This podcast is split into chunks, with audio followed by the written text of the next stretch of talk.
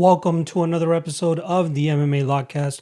I'm your host, Manpreet, aka MMA Lock of the Night, and your boy on Twitter at MMALOTN. This week we're going over a big UFC 260 card headlined by the baddest men on the planet. We got the heavyweight strap on the line with Stipe Miocic going out there and defending his belt for the second time against Francis Ngannou. If you guys remember, they were they were originally or they first fought at UFC 220, uh, and uh, Stipe Miocic was able to weather the early storm of Francis Ngannou and take home a decision victory uh, and I'm very much looking forward to seeing how both guys have progressed and how this fight will go. Obviously, you guys will f- learn what I uh, studied and, and how, I'm breaking down this fight the further you listen into this podcast. So uh, just want to put that out there.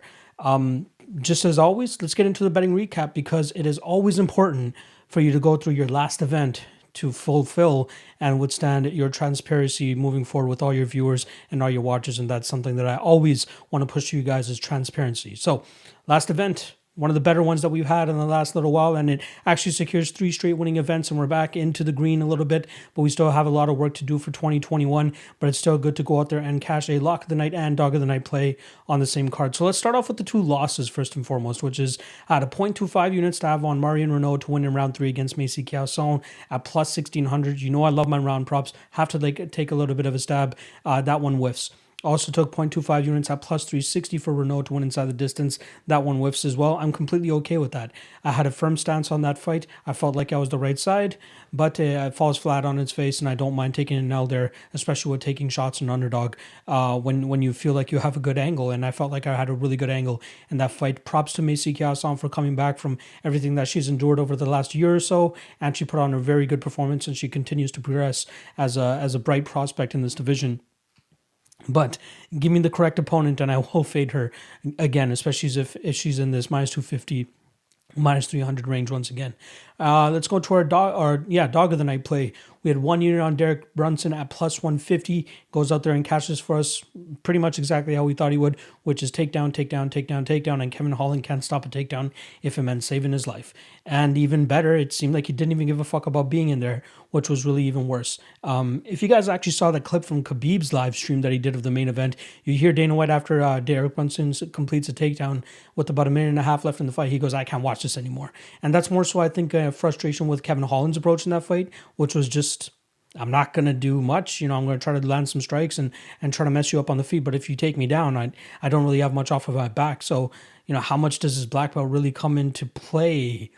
You know, it's it's very sketchy. Derek Brunson was clearly slowing down, and that's not what I expected to happen. I expect Kevin Holland to be the one to be slowing down, but Derek Brunson started slowing down. But it looked like um, you know he was still able to go out there, complete the takedowns, and all that's all that matters. That cashes 1.5 units for us. The dog of the night play hits there. Then the lock the night play. Originally, it was Gregor Gillespie. That fight falls out, I believe, fight day, and we quickly pivot to uh, the under two and a half in the Montel Jackson and Jesse Strader fight, and that looked like it was cashing pretty much in the first 10 or 15 seconds, where we see these guys really start to throw down pretty much immediately. So that's four units at minus 191. We cash for plus 2.09 units there, and all in all, we cash plus 3.09 units on the event for a 55% ROI. I'm happy with that.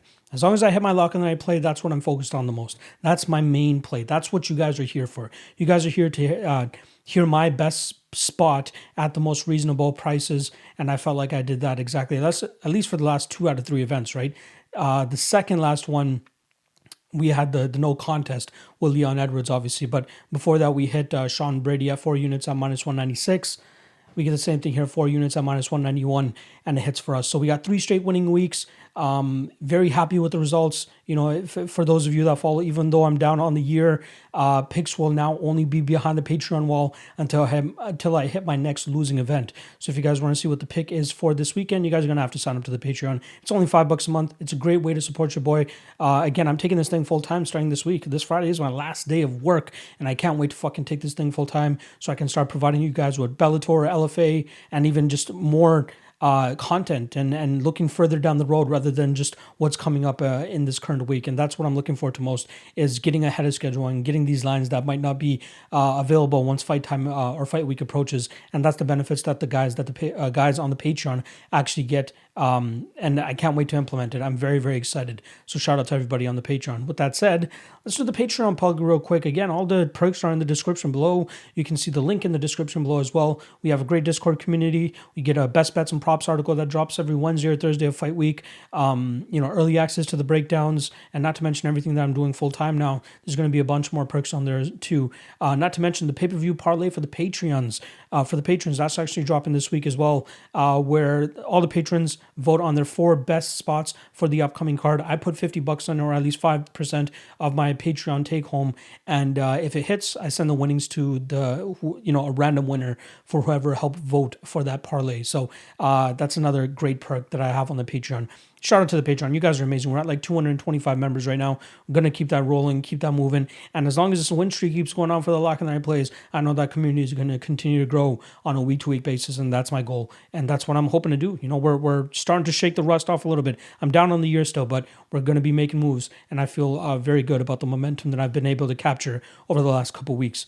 Next up, Coolbet. Coolbet.com. Make sure you guys check them out. They are a great bookie, mainly out of Canada, some Southern American countries, as well as uh, a bunch of countries over there in Scandinavia. But they are a great bookie. If you guys use promo code MMALOTN2, you guys will get uh, a, a, match bonus on your initial deposit up to 200 bucks. So 100% match you all the way up to 200 bucks. So you put in 200 bucks, they'll match you another 200 bucks. You have 400 bucks to play with right off the bat. There is a six times rollover, but there's always a rollover no matter what website you're signing up with and no matter what bonus that you take. Six times is normally on the lower side. I normally see like 10 to 15 time rollover. So this is a solid spot. So again, coolbet.com. Make sure you guys use promo code MMALOTN number two, and it will give you guys uh, that bonus. Again, it's two, not the word two, the number two.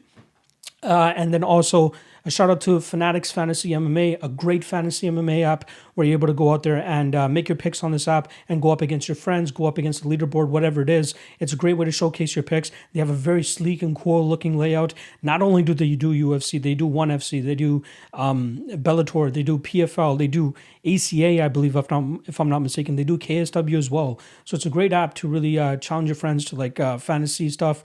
Uh, there's different approaches. You can take the Vegas odds, or you can take just a, a straight pick 'em type of contest. I do have my own contest as well. If you guys check in the description below, you guys can join that contest. you guys can go head to head with me as well and see how you do on a week to week basis. So once again, make sure you guys take out check out Fanatics Fantasy MMA. It's a wonderful app. They're still in their beta mode and they're very engaging in terms of the customers, in terms of listening to other, uh, you know, listening to feedback and listening to things that they should take out, uh, they should add, or they should change. Uh, they're very much in a developmental stage right now, but it's a very very sleek app and uh, they, they're very uh, responsive to whatever their uh, clientele actually tells them. So make sure you guys check it out. It's a free app. Go check it out. The link is in the, in the description below. It's a very, very fun app, and I hope to challenge you this weekend for UFC 260. All right. Let's get into the breakdowns. I don't want to waste your time any further. Again, uh, I do want to remind you guys. I didn't. I should have said it right off the top here, but um, there's going to be two versions of the podcast that comes out every week. We have this one that should drop every Monday of Fight Week, starting in April, and then on Tuesdays 8 p.m. Eastern, every Tuesday, 8 p.m. Eastern of Fight Week, you guys will have an MMA Lockcast live episode. That's an episode where uh, you guys are able to get my picks. Or sorry, that, that that's where I'm gonna be doing pretty much the same breakdown that I'm doing for you guys right here, but obviously not as detailed as the ones that are on this podcast. This podcast is the ones where I do my research and then I record the breakdown right away, so everything's fresh in my mind. Whereas the live episodes that I'll be doing every Tuesday, it'll be a little bit more of a general breakdown, and I won't have as much in depth knowledge or breakdown as I do in the podcast as you find in, in this podcast, I should say. So make sure you guys check out the Tuesday live streams as well. If you guys are free at 8 p.m. Eastern, that's where you guys can find the live uh, stream. You guys can be lively in the chat. I always take the comments, questions, and uh, comments, uh, all of that into consideration, and I try to morph it into the, the live stream as well. It's a very fun show. I've done it two weeks in a row now. We've had a lot of fun on there. Make sure you guys check it out. 8 p.m. Eastern. That's the new home for you guys every Tuesday, 8 p.m. Eastern of Fight Week, MMA Lockcast Live. That's what we're doing. All right. No more jibber jabbering. Let's get into the podcast. Hope you guys appreciate, uh, enjoy the breakdowns. Make sure you guys like and subscribe if you haven't already. Enjoy the breakdowns and let's make some money this weekend. Marc-André Barriault versus Abu Azaitar. We got minus 130 on uh, Barriault and plus 110 on Azaitar. Let's start off on the Barriault side of things, who righted his wrong in terms of three straight losses that he incurred when coming into the UFC against Andrew Sanchez, Krzysztof Jotko, and Jun Yong Park. And then uh, he did beat uh, Oskar Piechota uh, via TKO at the ending of that second round. Unfortunately, he gets popped by USADA, um, accepts the suspension, obviously, and comes back, uh, or, or, sorry, unfortunately, gets a no contest in his last fight. So he's really hoping to get his hand raised and actually get this uh, victory to stick uh, coming into this scrap against Abu. Now, Barriault is a guy that I've kind of been very familiar with for a long time. I used to watch him on the amateur scene when we used to go out, when I was with my gym up here in Toronto. We used to go over to Montreal and, you know, the, the, the promotion that I used to fight for, uh, he was one of the guys that was always on the, uh, uh, on the, on the fight card. And then he turned pro, started fighting for TKO, became a double champ, beat some of the guys from our gym as well. And he showed a lot of potential. Then he comes to the UFC and goes on a three fight skid. But with that said, you know, three very tough fights. We're talking about uh, Andrew Sanchez, who great grappler, and it truly came down to that third round where we saw Sanchez have a lot of success with grappling Barriault, slowing down the fight and pretty much controlling them for the majority of it, and coming away with the decision victory. And then Jotko as well, great striker, held his distance well, had some good clinch positions as well too, uh, and Barriault couldn't get his game going there even in the Jun Yong Park fight, right? Park throws with a lot of heat, had some good uh, wrestling success of his own, uh, but uh, you know it was Park that came out on the winning end there. But uh, even in that fight and in the the Piechota fight, we do see glimpses of of of you know solid things from Barriault, which is his pace. He really goes out there and just sticks in his opponent's face, just throwing strikes out there, not letting them breathe, not really giving them any space to get their own game going. And I think that's going to be very important here against a guy like Abu, who seems like you know, he is almost too power reliant. And even if he goes out there and gets a couple takedowns, he's not the most devastating guy from on top either. I think that Barriault could truly, uh, you know, uh, stuff whatever takedowns are coming his way from Abu. But I think he might even be the one that goes out there and goes for his own takedowns. Now, uh, recently just went down to Sanford MMA, and it seems like he's getting very good training down there. Not to mention, obviously, working with Henri Hooft himself, but he has a lot of good training partners uh, that can truly get him ready for an, uh, for an opponent like this. Uh, he has great all around game, right? He has great striking, great takedowns, solid top control, but it's really his pressure that sets him apart from the rest of his competition. And I feel like this is a great spot for him to go out there and really push the pressure and really start to gas and, and wear on the gas tank of uh, of Abu. Abu was 35 at this point in time, coming off a USADA suspension, and we haven't seen him in the cage for a long time now. I do want to pull up the last time we actually saw him in the cage, but we did see him go out there and lose to, uh, or sorry, he did beat um, Vitor Miranda, who mainly known as a kickboxer, is a brown belt in jiu-jitsu, but had some success of his own in that fight.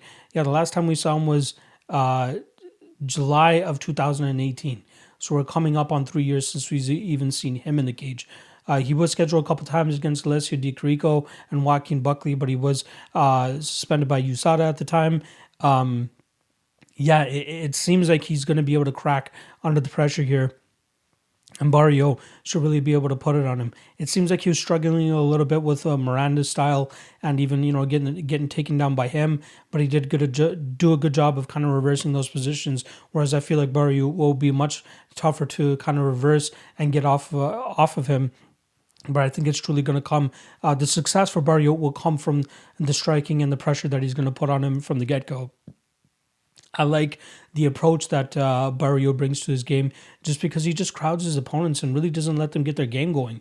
Obviously, he wasn't successful in doing it in his first three UFC fights, but Abu doesn't really strike me as a guy that has crazy knockout pressure because that would obviously, you know, really derail the pressure of Barriault, but Barriault is going to be put, you know, putting strikes together, putting combinations together, uh, you know, mixing in some clinch work, a couple takedowns, and I think by like second you know, mid second round, we're going to see uh, Abu really start to slow down.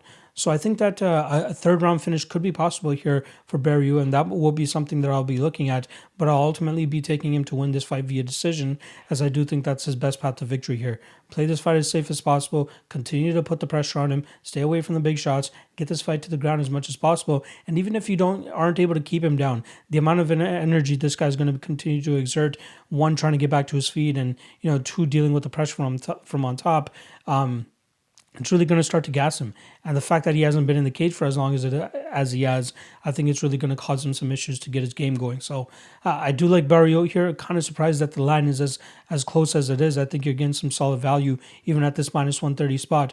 But I do think this this is a great stylistic matchup for Barriault, and we'll see him go out there and actually get his first successful uh, victory inside the cage. Hopefully he doesn't pop for anything after this, but he should get his uh, hand race here. I'll say by third round TKO, but don't be surprised if Abu actually survives and we see this fight go to the judges' scorecards. But I will take Barriault to win this fight via pressure, via all around MMA game, and the fact that Abu, in my opinion, is just not that great of a fighter. So I'll go with Barriault to win this fight via third round TKO. Omar Morales versus Shane Young. We got minus 185 on the Venezuelan and we got plus 160 on Shane Young. Let's start off on the Omar Morales side, or at least the first note that I do want to get off the bat right right away is uh, the fact that this fight is still tentative. Uh, it did get canceled per se uh, a couple days ago, uh, right after Alexander Volkanovski actually was pulled from this card as well. But we are getting reports that this fight put, could potentially still happen, and I did want to get the breakdown of it because I feel very strongly on one side about it. So I do want to get the breakdown because I could potentially have a bet on this fight as well. So um, let's start off on the Omar Morales side, minus 185 favorite, coming off a loss to Giga Chikadze last time around, where he was a minus 185 favorite. Similar situation, same odds, but we do get a much less threatening opponent in Shane Young for Omar Morales to go out there and and and you know potentially get a victory over. Uh, he did have two fight two wins in the UFC uh, before uh, running into Giga Chikadze to, succumb to his first loss. I knock uh, or sorry, he goes to a decision with uh, Dong Young Ma, and then also Gabriel Benitez in a fight that was very, very, very entertaining. Both guys swinging a lot of leather. A lot of guys, you know.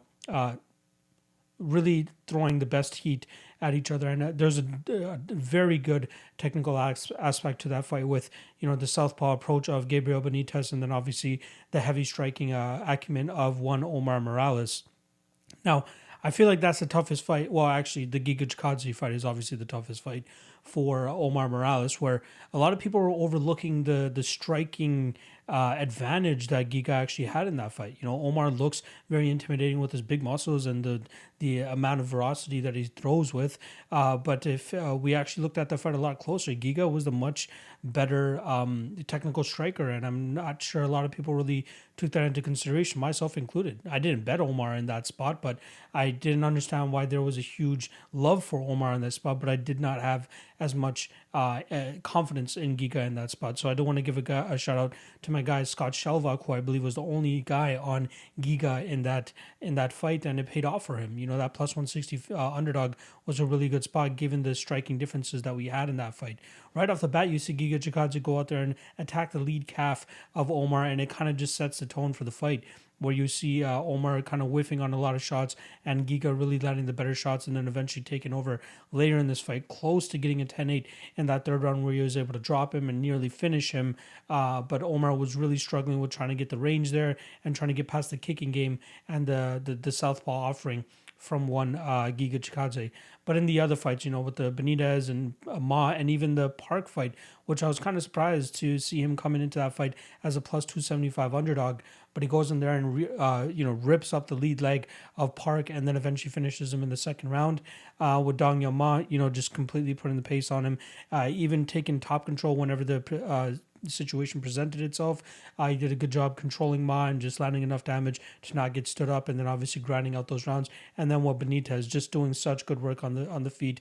Really, just you could see the the confidence just glowing off of him, especially with every kick that he was landing and every punch that he was landing clean as well. Um, and then he just couldn't get it going in the Giga fight. Also in that fight was his first fight down at 145 pounds, but I don't believe that we truly saw that have a, a, real effect on him. You know, if anything, we would see it have an effect on him in, in terms of his cardio.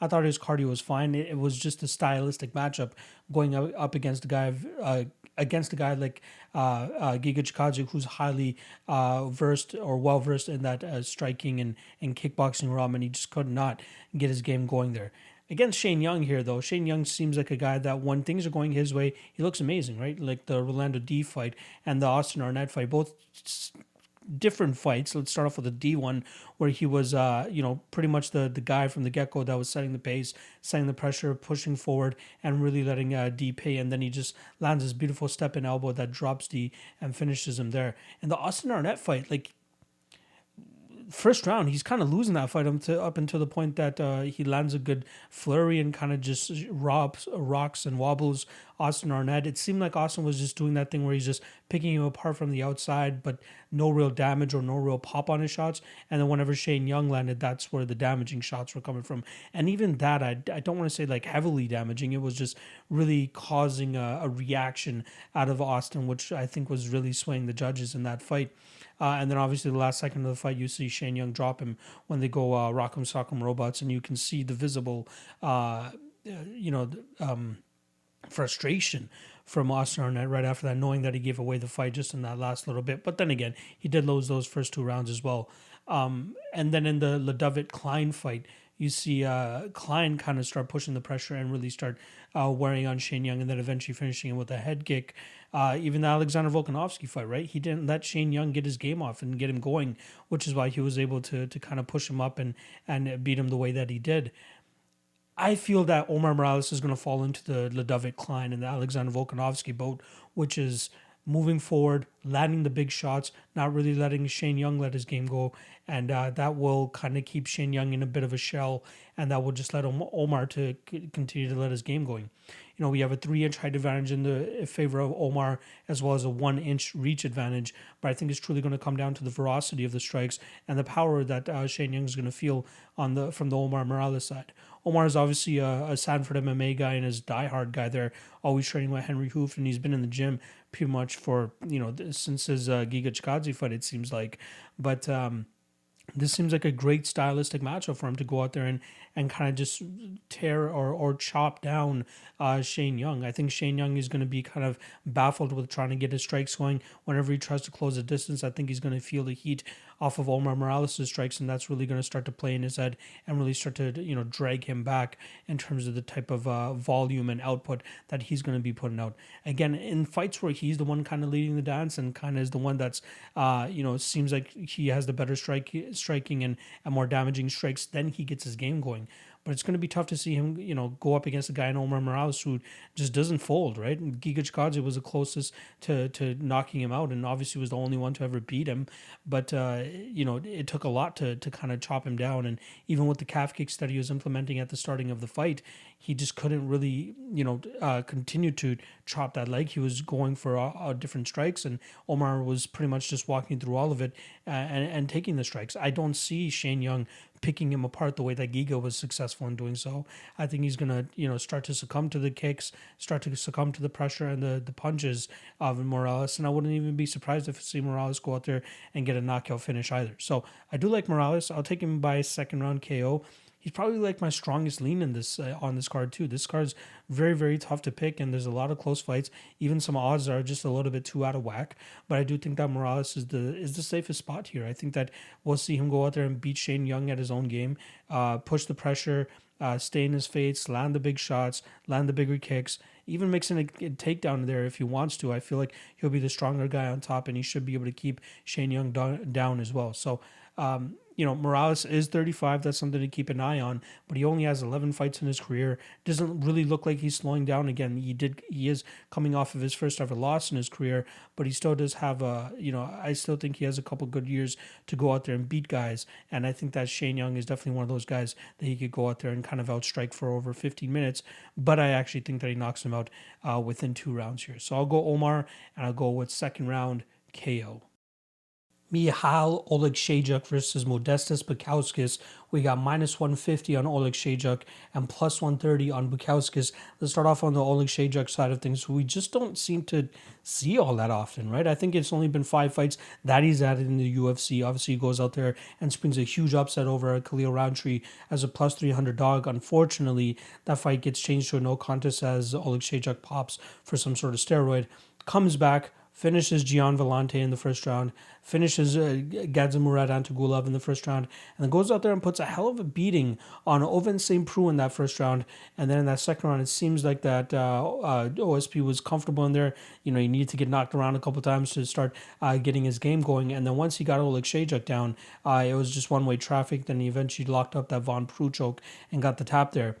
Similar thing in the Jimmy Crute fight. We see Jimmy Crute. Well, he didn't have to endure the first ra- endure the first round that Ovince did, but we saw him go out there right away and start to get the, try to get this fight to the ground. Uh, landed a bunch of takedowns. Was able to you know finally get um, Oleksiejczuk down after um, after hitting with a couple shots, uh, really thinking that, uh, you know, getting Michal to think that, okay, maybe he's giving up on the takedowns now that he's striking. And then little, little does he know that uh, Jimmy Crute was just setting up a beautiful double leg, which he eventually completed and then uh, eventually finished with the Kimura. Uh, beautiful finish for Jimmy Crute in that fight. It's funny that both of these guys are coming off of losses to Jimmy Crute via finish, uh, but we really saw the holes in Michal's games in the last two fights, which is takedown defense doesn't look the greatest. Now he needs to go out there and, you know, uh, start working on his strength and conditioning, something that he said that he was doing going into the Jimmy Crute fight, uh, but I didn't really get to showcase that much. So he, I hope he was living in the wrestling room because uh, if fighters see that big of a glaring uh, flaw in your game, they're gonna go out there and try to implement that, especially if they're not technical or normally a, a, grappler or somebody that looks to go out there and look for a submission or anything like that. So uh, that's a game of Michal. That's a part of Michal's game that I really want to see short up before I'm willing to go out there and put some money on the guy. But I do think he wins this fight. Um, you know, what is Michal's game? The guy likes to pretty much dig to the body as much as possible with his striking, stay in your face, pressure in your face, forever moving, always staying on the, uh, you know, never really staying still, just staying in your face and throwing shots out there. Uh, he rocked OSP a bunch of times in that first round. Um, and I think he was expecting to get OSP out of there in the first round, but he just was not successful in doing so. But he just does such a good job of mixing up from the body to the head. Like he just keeps it going nonstop, and it's it's really beautiful to see. Really, as a just as a boxer, right? He doesn't really kick. The guy's more of a more of his damage comes from his hands. Um, Modestas Bukauskas, on the other hand, he's going to have a three inch height advantage as well as a four inch reach advantage, as well as a, a striking game that he brings into this. However, he does have a purple belt that he received December of 2019, and it feels like if if, co- if his coaches are smart enough that he's going to use that strength, he's going to use that power to drag this fight to the ground and implement that jiu-jitsu right away. You know, it's it's clear as day that Michal definitely struggles off the ground, off of his back, and he just you know his guard like passing his guard is super super easy, and uh, you know you may be as great on the feet as you are as Oleksiejczuk is, but like if you have nothing to offer off of your back, then you know you're never really going to be a champion. You're never really going to be a top ten type of guy, and that seems like a, a path to victory that Modestas could could take. But historically speaking, we don't really see it. And Jimmy Crute, you know, albeit he did get Oleksiejczuk down and submit him the way that he did, he really had to work for those takedowns. So is a guy like Modestas is going to be able to get him down uh, with ease, that's a question mark to me. I'm not 100% sure. Again, we know he's a purple belt, so he's definitely been working his jiu-jitsu, so maybe that's something that he brings into this game. But historically speaking, he's a striker. He likes to go out there, use his big kicks, use his range, keep you on the outside, and more often than not, he's losing his fights up until the point he knocks his opponent out. Like if you watch the the Nielsen fight and the Nosiglia fight, like all these fights are fights that he's kind of down and getting taken down, and, and his opponents are having a lot of success. But then he just gets back to his feet, and then he knocks them out either with Travis Browne style elbows or just you know just just great striking or or uh, the solid power that he has. So those are question marks in terms of how Modestas wants to approach this fight. Because if he wants to go in the striking realm, I think he's going to be a little bit overwhelmed. Michal, again, likes to stay in your face. I think he's going to crowd um, uh, Bukauskas, and he's going to keep him up against the cage, or at least keep him on the on the warning track and just continuously come forward, rip the body, go to the head. Again, he's going to have to deal with a three-inch height disadvantage uh, here. So I think ripping the body is going to be really, really big for him. And then obviously landing on that chin will be big for him too. Uh, Bukauskas does seem a little bit chinny. He does get hit a lot. Uh, he does not react well to most of his shots. And then obviously in his last fight against Jimmy Crute, gets knocked the fuck out. Um, I think that uh, Michal, if he can kind of stop takedowns, if that's what Modestas brings to the cage, I think that uh, Modestas is going to be in a ton of trouble. So I like uh, Oleksiejczuk here. I think he'll finish him in the first or second round, uh, but I, I need to see those things short from him first. So I'm hoping that Bukauskas goes out there, tries to take this fight to the ground, and we see an improved grappling game from Oleksiejczuk, and then I'd be willing to invest in uh, backing this guy again. But uh, you know, I like everything about him on the feet. He he brings such a great style. His his his uh, chin and durability seem to be on point. So even if he gets hit a little bit, he seems like he can continue to chug forward and dig big shots to the body and then bring it up to the head. Uh, and that's going to be very important in this fight against Bukauskas. So if Bukauskas gets to this to the ground, it may not be one and done, right? He, he might have to work for a little bit more, and we might see some improvements from Oleg, Oleksiejczuk, who again is only 26 years old. Bukauskas is actually the older one in this fight, even though that Michal has the uh, UFC experience. Uh, Michal has this will be his 19th fight compared to the 15th fight for Modestas. Um, but again, uh, Michal, you got to give him the benefit of the doubt that he's going to go out there and try to make as many improvements as he can. And one of those improvements is hopefully in the grappling room. Because if he truly rounds that part of his game out, I think this guy could be an absolute uh, powerhouse in this 205 pound division. I'd actually like him to go down to 185, considering that he's such a you know, a smaller guy at 205 pounds. But I think that's probably a part of his game. Be the smaller guy, be the faster guy, use his punches, try to use his movement as much as possible. But it's not really worked out for him uh, too too well in his last two fights. However, I still think that he takes this fight. I think that Bukauskas might struggle to get him down, and even then, I just don't know if he's uh, if the purple belt will do it for him here. Uh, so I do think that Oleksiejczuk wins this fight, probably first or second round KO. Uh, but again, I want to see some improvements before I'm uh, going out there and laying some money on my guy Lord Michal. So I'll go Michal via second round KO. Abubakar Nurmagomedov versus Jared Gooden. We got minus 235 on Nurmagomedov and plus 195 on Jared Gooden. Let's start off on the Abubakar side here, who's coming off a loss uh, in his UFC debut to David Zawada, where he got tapped out via, uh, I believe it was a triangle choke. And we just saw his a little bit of laziness and lackadaisical uh, approach in that guard of David Zawada. And that's where we saw David really take advantage of it and, uh, you know, lock up that, that choke. Uh, before that, coming over from the PFL, where he went to a draw with UFC veteran Bo- Boyan Velichkovic, and that's another fight where we see back and forth grappling. Uh, and, and, well, the main thing that I'm trying to get to here is that I'm just not overly impressed with Abubakar's ability to, you know, one get fights down, and once he gets them down, holding his opponents down. He's definitely not like his cousin uh, Khabib in terms of that, but they obviously do have the same approach, which is trying to get the fight down ASAP and try to either lock up a submission or just grind up their opponents from on top. However, I'm just not a big fan of how little he passes guard. More often than not, he's just staying in the guard. I've seen numerous occasions where the, the referee in the matchup actually stands them up due to inactivity, right? He, he just doesn't do enough from the bottom. And the even the funniest part is like four fights ago, he comes in as a min- minus 13 50, 50 favorite against Pavel Kusch and uh, gets gets choked out. Like the, there's definitely levels between Khabib and Abubakar, and I think if people just see the Nurmag- Nurmagomedov last name, they're just going to be they're just going to be uh, duped. I think they're going to be uh, tricked, and uh, I think he has that that uh, Nurmagomedov tax on his name, which is why he's a minus two thirty five favorite here. Like even after he lost to Pavel, he comes in as a minus 500 favorite. Obviously wins that fight. Comes in against Boyan Velichkovic, minus 260 favorite. Goes to a draw. Uh, minus 265 favorite against David Zawada. Loses that fight. He has three losses on his uh, on his record, and they're just not the most impressive, right? Like he's just going out there and and uh, obviously taking these guys down and having some good success, but the fights are close. His, his cardio doesn't look the greatest. It feels like if uh, he's not able to keep Jared down here, he could possibly get knocked out.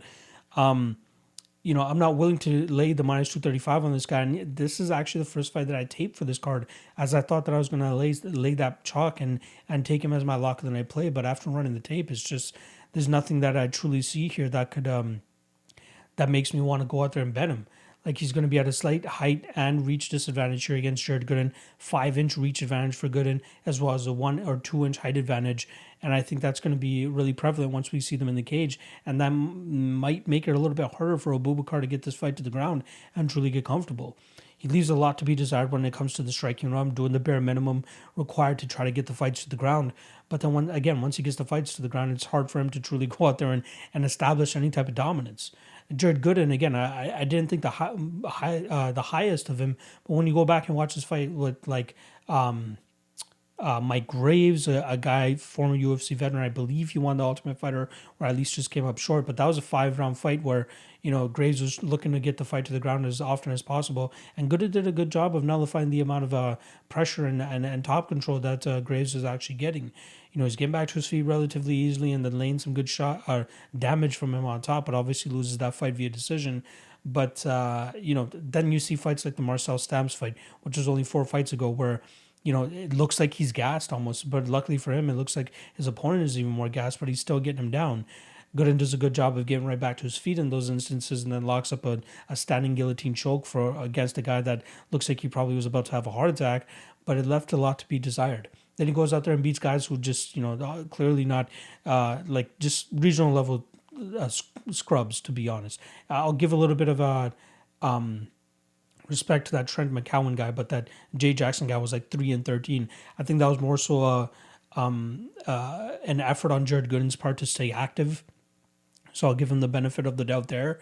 Um, but uh, then he gets his UFC debut against Alan Jouban and gets outstruck in that fight. Right, great fight. Both guys getting rocked and uh, in several instances in that fight. Uh, but we saw Jouban really get the better of him in that in those exchanges.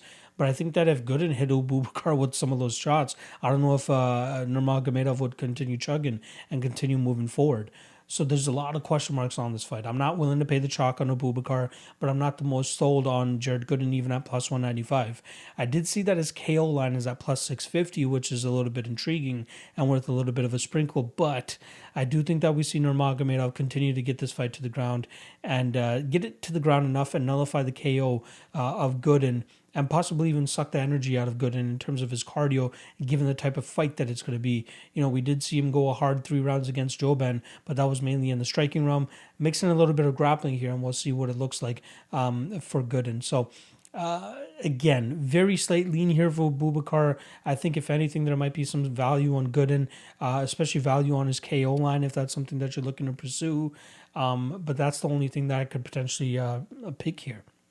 So uh, I'll go with Abubakar to win by decision. Not the most confident. Again, it's pertinent that he gets this fight to the ground, uh, and it's pertinent that he passes guard, does a successful job of like going out there and and and and controlling Gooden on the ground, not letting him back get back to his feet. Because the more he gets back to his feet, the more it's gonna uh, gas out Abubakar and the KO becomes even more live. A spot that might be a good idea now that I'm thinking about it uh, is maybe even the under. Like I know Abubakar is mainly like a um uh decision type guy, but a, a submission could potentially open itself here. Um and then obviously you you get saved on the other side with a Jared Gooden and his knockout power. We get plus one fifty five on the under two and a half. Again, uh, nice, but I, I feel like there are some other plus money unders on this card that could be taken advantage of even more efficiently here. So uh, again, I'll go Abubakar. Not the most confidence here, uh, so don't parlay him because he could absolutely uh, burn you really hard here. But I'll take him to win this fight via decision. Jessica Penne versus Hannah Goldy. We got plus 100 on Jessica Penne and minus 120 on 24 karat Goldy. Let's start off on the Jessica Penne side of things, who we haven't seen in a long time. She's fought, uh, the last time she stepped into the cage, she fought Jamie Taylor in a fight where uh, she did lose that fight via decision, pretty much just getting outstruck from the outside uh, by uh, one Danielle Taylor, and that was actually a three fight losing streak or capped off a three fight losing streak for Jessica Penne.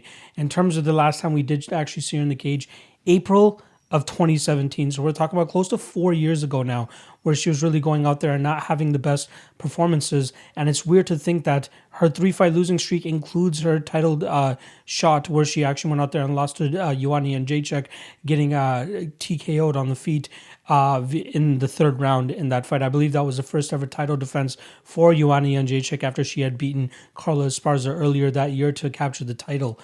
After that, she goes out there and fights Jessica Andrade and gets finished in the second round. And I'm sure everybody saw that one coming. And then the Danielle Taylor fight again, just kind of getting picked apart. Uh, even though she had the di- the distance uh, control there, I think she was really struggling with the speed that was coming in and out uh, on the Danielle Taylor side, and we saw her uh, lose that fight. She was scheduled to fight Jodie Esquibel on two separate occasions. That fight, those fights fall apart, and it comes down to the fact that she has some USADA violation that she uh, she was dealing with. Uh, a very unfortunate situation. It was well documented inside the media as well, and uh, she was really struggling to get her uh, fight career back. And thankfully, she here she is coming back after a four-year hiatus, and I think this is a very good spot for her to go out there and uh, get back on the winning track. It would be her first win since she had beaten uh, Randa Markos on the Ultimate Fighter uh, finale way back in 2014, December of 2014. So we're coming up on. Um, well, just under six and a half years since she has actually gotten her hand raised in the cage. And it's funny because coming from the Ultimate Fighter, though, she was a very highly touted prospect uh, on the scene. You know I mean? And in Invicta, she had um, she had won the title. I believe it was down at atom, atom weight, um, yeah, she was the atom weight champion. Her victory over Naho Sugiyama was probably one of the most beautiful uh, uh, triangle choke finishes I've ever seen. You know, back in 2012, I was only a fan of MMA for about three to four years at that point in time, and the way that she set up that choke was probably one of the best I've ever seen. So if you have access to UFC Fight Pass, I'd highly suggest you guys go back and watch that finish. But it was a, definitely a thing of beauty, uh, the way she was able to lock that up. Next time around, she goes out there and gets armbarred by Michelle Waterson, which is when Michelle Waterson becomes the atomweight champion and starts making a legacy of her own. After that, we see uh, Jessica Penne win one more fight, as uh, I believe she was like a minus 1600 favorite, and that fight absolutely crazy that her odds were that high. Uh, and then she goes on to the, the Ultimate Fighter, where she ends up losing to. Um, Carla Esparza, I believe, in the second or third round uh, of the tournament of the actual show. But she does still end up making it to the UFC, beating Randa Markos on the finale, and then going on that three fight skid like I was talking about. I still think that she's very skilled, right? I think she has great jiu-jitsu. Her Muay Thai clinch is pretty underrated, and she does have decent striking from the outside, but that Danielle Taylor fight really leaves a lot to be desired. Now, Hannah Goldy, on the other hand, we're talking about a fighter that only had six fights. She's 28 years old Whereas Jessica Penne is 38 at this time and she has 17 fights. So we're talking about over three times the amount of experience. But even Hannah Goldy hasn't been in the cage for a long time either. The last time we saw Hannah Goldy in the cage, she lost a, uh, a, a, unanimous decision to. Uh, uh, fuck Miranda Granger, uh, and that was August of 2019, the same night that um, the same night that Colby Covington actually beat Robbie Lawler, and that was what set him up for that title shot against Kamaru Usman. She's had numerous amounts of injuries. She had to just keep, uh, you know, listening to the doctors, and they kept pulling her out of fights.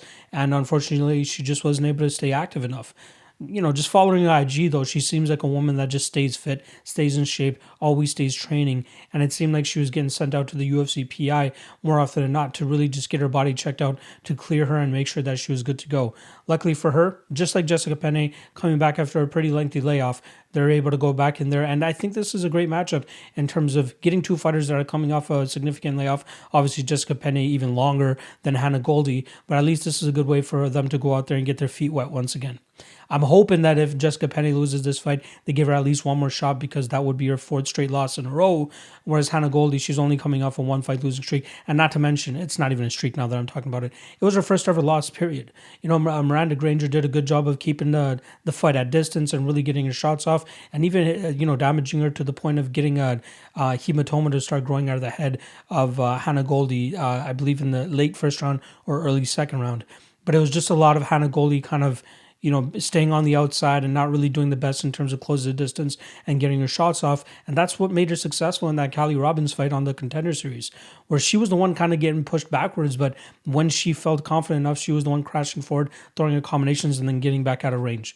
She does have a nice little flip front kick that she does where she just you know th- there's no real wind up she gets it going from her front leg uh, even when she's backing up she just flicks it out there kind of like a, a karate kick, but it, it, you know it's very effective. It keeps her opponents away from her, uh, and then whenever she wants to go in there and close the distance and get it going, she's able to do so as well. Um, the the reach disadvantage here. We got a six inch height, or sorry, we got a six inch reach advantage for Jessica Penne, as well as a one inch height advantage for Jessica Penne. But man, Hannah Goldy's got that Sean Sherk approach where she just doesn't have the, the greatest amount of reach, but she still makes do with it, right? She she's still going out there and has a five and one record. Her first ever ever MMA fight was against Jillian Robertson, who had her first ever MMA fight against her as well. This took place at Island Fights, and uh, you know since then they actually became training partners. Uh, if you guys check over the IG, there are numerous times where you see Hannah Goldy training with her uh, at Fusion Excel. Obviously, Jillian Robertson down in the Florida area as well. Uh, so it's good that they've made a relationship out of that. I'm not sure how often they're training together, but I'm sure she really wanted to get Jillian in there to really help her with the uh, the jiu-jitsu that she'll probably be feeling here from Jessica Penne. Um, yeah, I, it's funny that they're also fighting on the same card here. I feel like Jessica Penne's best path to victory here is just clinch up as much as possible or just stay completely out and try to pick her apart from the outside. But that's not really Jessica Penne's game, right? Like if she was able to do that, she would have beaten a girl like uh, Danielle Taylor. Whenever they did clinch up and get into those like clinch exchanges, we saw Penne really have some success with landing some good knees, but it just wasn't enough. I think her success will come on the ground. If she's able to drag this fight to the ground, similar to how Kali Robbins was able to, the only unfortunate part about the, the Robbins fight was that Kali uh, always got the takedowns later in the round, like with 40 seconds left, with 30 seconds left. She couldn't really get much going on from there. Whereas Jessica Penne, I think she's very good at her jiu-jitsu that if she is successful in getting this fight down with like maybe a minute and a half or two minutes left, she could really start threatening Hannah Goldy, passing guard, or even getting her back and probably sinking in a choke as well. So I do lean the Jessica Penne side of things here. I, I think that she does have the chops to go out there and win this fight. Um, I'm just not the most confident, and it completely shows on the on the betting line here. Uh, I will take Penne. I, I, think she'll win by by decision by uh, you know locking up uh, Goldy and and trying to drag this fight to the ground. You know, hitting sweeps, whatever it is. But we do got to remember that Goldy is a very very strong individual. She's a, just an absolute unit, probably the most stacked woman I've ever seen uh, when it comes to muscularity and and and just just pure raw strength. Uh, so Penne is going to have to to deal with that for sure. But I think she'll be successful in getting this fight to the ground. Again, coming from Alliance MMA with Eric Del Fierro and a great training camp behind you, I'm sure they have a great game plan to go out there and try to, uh, you know, put it on Goldy and especially try to get that submission. But I think ultimately it's going to come down to a decision, and we see Jessica Penne go out there, grind this fight out, land some good shots on the outside, uh, stay away from the big power of Hannah, and then uh, you know again wrap her up, try to get this into the grappling realm, and truly show off your jiu-jitsu. So I'll go with Jessica Penne here to win this fight via decision. Alonzo Menifield versus William Knight, and this fight is pretty much a pick'em. We do see uh, Alonzo Menifield as a slight favorite at most of these uh, bookies as well too, but no higher than like minus one fifteen, minus one twenty. So let's start off on the Alonzo Menifield side, who's coming off a two uh, two fight losing streak, both of those being his only ever losses in his career and uh, definitely a wake up call that he required, especially getting away with the ways he's been winning in his prior fights. Right, the Deshaun Boatwright fight, I believe that was an eight second fight. Uh, Vinicius Moreira, the guy had nothing to give to him on the feet, uh, and uh, Alonzo Menifield was able to make him pay and get the knockout there. Paul Craig, same thing, was able to get him out of there relatively quickly. Now the the Devin Clark fight, you know, a lot of people expected uh, Menifield to go in there as a minus two thirty favorite and absolutely starch uh, Clark, but Clark did a good job of you know keeping this fight in the clinch areas, keeping this fight you know skin to skin, so that Menifield couldn't really get his shots off, and then by the time uh, Menifield, you know. Um, you know, got into the third round. Most of the energy and pop was really off of his shots. Whereas, uh, you know, Devin Clark continued to move forward, uh, kept the pressure on him, uh, and, and did really, really good work. Uh, you do have to give Menifield some props in that fight, though. We did see him keep the fight on the feet for the most part, shuck off a, a, a bunch of takedowns, uh, and Devin Clark was just left, you know, trying to pr- pretty much clinch fuck him and get a bunch of control time and win the fight that way. And he was successful in doing so. Against Ovince St. Preux, we just saw Menifield show, you know, it, it was it was a tough fight. We saw OSP, you know, pretty much on his bicycle the entire time. I was happy to catch OSP in that fight at that plus 140 range. But uh, we saw OSP continuously moving, even though uh, Alonzo Menifield was the one moving forward for the most part.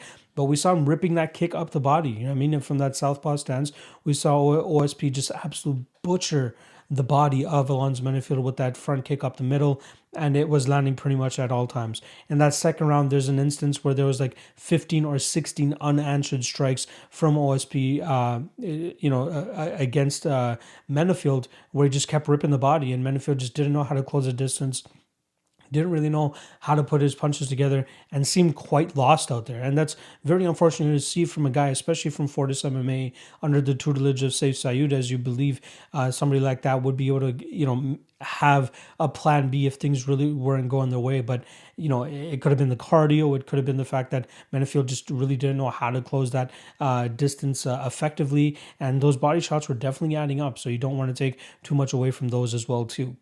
Now, Menifield, we know his game, right? He moves forward. He likes to throw bombs. And more often than not, his opponents fall before him. But when they're not, things get a little bit sketchy, as we saw in his last two fights uh, against Clark and OSP, right? Uh, also, talk about a beautiful counter from OSP to put uh, Menifield's lights out. Beautiful, beautiful finish there from OSP. Now, William Knight, on the other hand, we're talking about a fighter that's 9 and 1. His only losses to Tafon and Nchukwi, who's in the UFC now as well. Um, you know, almost a similar style where he was just going out there and absolutely battering these guys on the feet, you know, showing that he could still finish guys later in fights too. I believe the Rocky Edwards fight is one that went into the third round. Still got to finish there. But that second round was pretty much an entire stalemate. As you saw Rocky Edwards on the back of William Knight, and William Knight just holding on for dear life with uh, on that one arm of Rocky Edwards, pretty much keeping his stalemate. No damage done, no real work being done from either guy. So we saw William Knight come out in that second round, second round and look much better, look cleaner and crisper, and landing the, a beautiful one to to drop uh, Rocky Edwards on his butt. Then we saw William Knight come into the uh, Cody Brundage fight. That was the contender series fight. And uh, Brundage gets the t- takedown, gets his back almost immediately. And we see a similar thing like we saw in the Rocky Edwards fight. We saw William Knight just holding onto that arm, and uh, Cody just could not get it out. The uh, um, the referee, or sorry, Cody eventually uh, tries to move, uh, especially from the the the the the, the the instigation from Herb Dean in terms of threatening him that he's going to uh, put them back on the feet, and then we see William Knight take advantage of that of that transition, uh, get back to his feet, and then Brundage right back in on a takedown, and we see William Knight ring down those Travis Browne style elbows and get the finish uh, there. The Aleksa Camur fight, that was a very solid fight and a good showcase that we saw from William Knight. And that's the type of fighter or that's the type of fight I want to see from guys like a Tom Aspinall, right? I, I was kind of shitting on Aspinall the other week, saying that we've never seen him in the second and third round have solid cardio. Then he goes out there and pre- proceeds to finish Arlovsky within the first minute of that second round, but it still doesn't answer my questions, which seem like uh, Tom Aspinall slowing down a little bit in that in that first round, and I'd like to still see how he looks in round two and round three. Whereas William Knight, we've seen him, you know, in a grueling fight, uh, a clinch heavy fight, both guys wearing on each other in the cage. But in that second round, we saw William Knight land a beautiful takedown, beautiful trip takedown. In the third round, same thing, saw him land a beautiful trip takedown and then doing some good work from on top, maintaining that position. Will he be able to get Alonzo Menifield done? I'm a little bit skeptical about that. I'm not 100% sure. You know, I mean, given the fact that Devin Clark couldn't get Menifield down, hold him down. Um, I'm not sure if White, sorry, Knight will be able to do the same thing. Uh, I do think though, if that if this fight does play out in the uh, in the grappling and clinching round for the most part, I gotta get I gotta give the slight advantage to William Knight. I feel like he'll he'll have more power and he'll have more uh, cardio as well too to at least last last those three rounds and uh, really just continue to put the pressure on William Knight on, on Alonzo Menifield. Now a lot of people might you know say okay this fight, take the under one and a half, somebody's going to go to sleep. But we often see when two guys that have heavy power go up against each other that sometimes they just stalemate and uh, you know one guy might just control the clinch realm and the grappling realm and they end up winning a decision victory right similar instances as of late that come to mind is like Marcin Prachnio versus uh, Khalil Rountree, uh, Michel Pereira versus Khaos Williams. Like it doesn't necessarily mean that both guys that are knockout artists go, are going to go in there and try to knock each other out. There's got to be a level of respect from both sides, and both guys might be like, okay, I don't want to get knocked out, but I do want to play this fight as safe as possible. And from what I've seen in the cage thus far, I would have to lean the William Knight side of things because he seems a little bit more uh, aggressive when it comes to the clinch game. We've seen him do some good damage from on top. That is, if he's able to get Menifield to the ground. I think the later this fight goes, obviously it's more live for Knight to get him to the ground. Um, but yeah, I lean Knight. In terms of power, it's almost a wash. Um, and uh, yeah, explosiveness is on both guys here. size is slightly on the Menifield side, who's uh, two inches taller, or sorry, three inches taller. Uh, William Knight, uh, three inch reach disadvantage as well yeah, I'm, I'm on the I'm on the William Knight side here, but I just don't see myself playing it. Like if we get a crazy number on the over one and a half, I'd probably look at that. But outside of that, this fight, I'm I'm gonna stay away from. Maybe on DraftKings, it might be a solid play on either side, considering there there could potentially be a knockout. But I would not be entirely surprised if we see this fight go 15 minutes. So maybe even looking at that fight goes to decision line might be something to look at. But uh, I, I, do like Knight here. I think he'll be able to control the positions more. I think his uh, his chin and durability will hold up, and um, you know I think Menifield is truly one of those guys that will be knockout or bust every time out. And uh, I think that William Knight will just have more in the tank at this point in time and has definitely showcased more to us uh, in his past fights. So I'll go on the William Knight side of things. Uh, again, though, I will say if he does end up on his back, things could get a little bit iffy. But I'm not entirely sure or sold on what the top game of Menifield is like, and if he'll truly even be able to hold a guy like William Knight down. Uh, we, we did see William Knight uh, get held down by Jamel Jones, but that guy was definitely a weight class above, took that fight on short notice, and uh, was holding down William Knight pretty easily. And then once we saw the next round start, we saw uh, Jamel just absolutely gas out. William Knight landed a bunch of bombs, and uh, Jamel actually absolutely tapped out in that fight. So durability, longevity, cardio, I lean William Knight. And I think that's all, like that main X factor is going to be all it takes for the guy uh, to get their hand raised. So I'll be going with William Knight, and I'll go with. Oh, man. I'm to say decision. I can't believe I'm saying it, especially for a fight like this, but I'm going to say decision because I think that we'll see this fight play out similar to the Aleksa Camur fight, where we see these guys just clinch up time and time again. Uh, nobody gets a real shot off enough that will knock the other guy out. Um, and maybe see William Knight uh, get this fight to the ground. The only thing that gives me pause is the fact that Devin Clark wasn't able to get the takedown. Uh, but we'll see what kind of game that William Knight's able to bring here and if he's able to get Pen- Menifield to the ground. So I'll go with uh, William Knight to win this fight via decision. Khama Worthy versus Jamie Mullarkey. We got minus 130 on Khama and plus 110 on Mullarkey. Let's start off on the Khama Worthy side of things, who's coming off a loss to Ottman Azaitar, where he got put out in that first round had to deal with the big power of Azaitar and unfortunately crumbled and uh, succumbed to a, a, KO loss there. That was his seventh loss in his 23 fight career. Uh, and obviously, it was obviously on the biggest stage of his career uh, in his third fight in the UFC after coming off of two very impressive uh, uh, victories where he was a plus 650 underdog against Devonte Smith, goes in there and starches him relatively quickly, and then submits Luis Pena. I believe that fight ended in the third round, uh, but he was a plus 215 underdog in that fight as well. Um, and then obviously in the Azaitar fight, he comes in as a slight underdog and loses that fight. In this fight, however, he is a very slight favorite. Um, you know, he has great uh, rest, uh, sorry, great striking. Uh, usually more of a counter striker than anything. Has a very high and tight guard and he usually waits for his opponents to kind of strike and then he gets the striking going. Uh, unfortunately for him in the Azaitar fight, he let his strikes go first, and Azaitar was the one that was countering, and then ultimately landed the strike that uh, you know start to wobble Khama Khama goes down, and we see uh, Zaitar follow up with a bunch of strikes and get the finish uh, there. So beautiful finish from Azaitar, and I believe that was a card where I actually cashed that round one prop on Azaitar. I think it was plus three fifty or something like that. Absolutely crazy considering the amount of first round finishes that Azaitar has. But we're talking about Khama Worthy here. So even dating back to his regional days, the the one reason I kept fading him, well, obviously not in the Devonte Smith spot because I'm not going to be playing a minus one thousand favorite, but I did have Luis Pena as a pretty heavy favorite in that in that fight because I thought it was going to be a pretty easy fight for him. You know, when you look back at his fight against, I believe the kid's name is Johnny Munoz, a guy who was completely undersized, a little bit out of shape, could have probably fought a weight class or two below. Um, you saw him get Khama Worthy down over and over again without much uh, resistance, and then obviously uh, we see Khama start to stuff the takedowns later in the fight, and then eventually pull away with the decision victory. Um, even in the Ward fight, giving up a couple takedowns, gets back to his feet, and then knocks his opponent out. But it was his takedown defense that was pretty much lacking that led me to believe that Luis Pena would be able to get him down time and time again, just like he did in the second round and really grinding him out there. And then unfortunately in that third round, just I don't know whether it was an adrenaline dump, gas tanked up, whatever it was. Uh, we saw him give up a guillotine choke there to Khama Worthy.